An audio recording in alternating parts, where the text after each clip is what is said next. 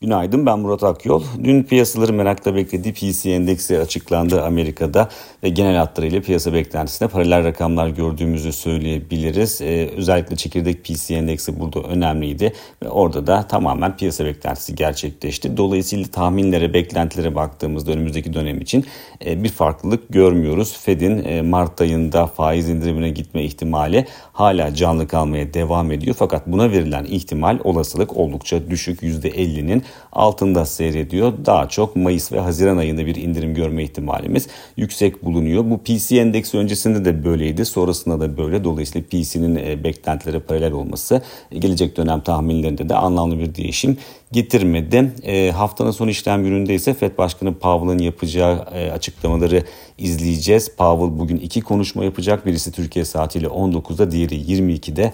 E, burada da tabii ki PC'nin e, enflasyonda geri çekilmenin devam ettiğini ortaya koymasının ardından FED Başkanı'nın yorumlarını e, merak ediyor piyasa. Bu konuda yapacağı e, yorumlar önemli olacaktır. Makroekonomik veri tarafında Amerika'da ISM e, imalat endeksi açıklanacak. Şu anda 50 seviyesinin yani büyümeyi daralmadan ayıran seviyenin altında seyrediyor e, ISM imalat endeksi. Bu tablonun değişmesi beklenmiyor fakat önceki aya kıyasla da yaklaşık bir puanlık yukarı yönlü bir eğilim oluşacağı tahmin ediliyor.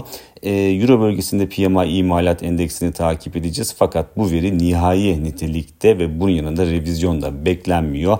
Dolayısıyla etki derecesi muhtemelen limitli kalacaktır.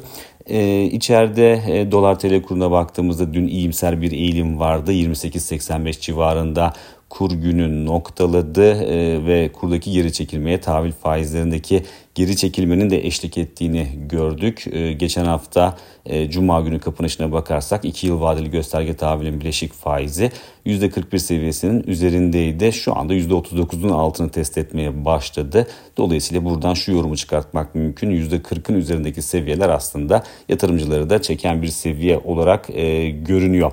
Borsa İstanbul'da ise son birkaç gündür e, yurt dışı piyasalardaki durgunluktan negatif e, etkilendiğini görüyorduk endeksin e, ve yatay bir eğilim vardı. Dün e, 8000 puan seviyesinin de altında kapanış yapılması dikkat çekti. 8000 puan teknik açıdan oldukça önemli bir nokta. Dolayısıyla bu seviyenin altında kalınması kısa vadede e, daha fazla baskı oluşma ihtimalini de arttırıyor. Dolayısıyla bu bölgede temkinli olmak gerekebilir. Bir sonraki podcast'te görüşmek üzere.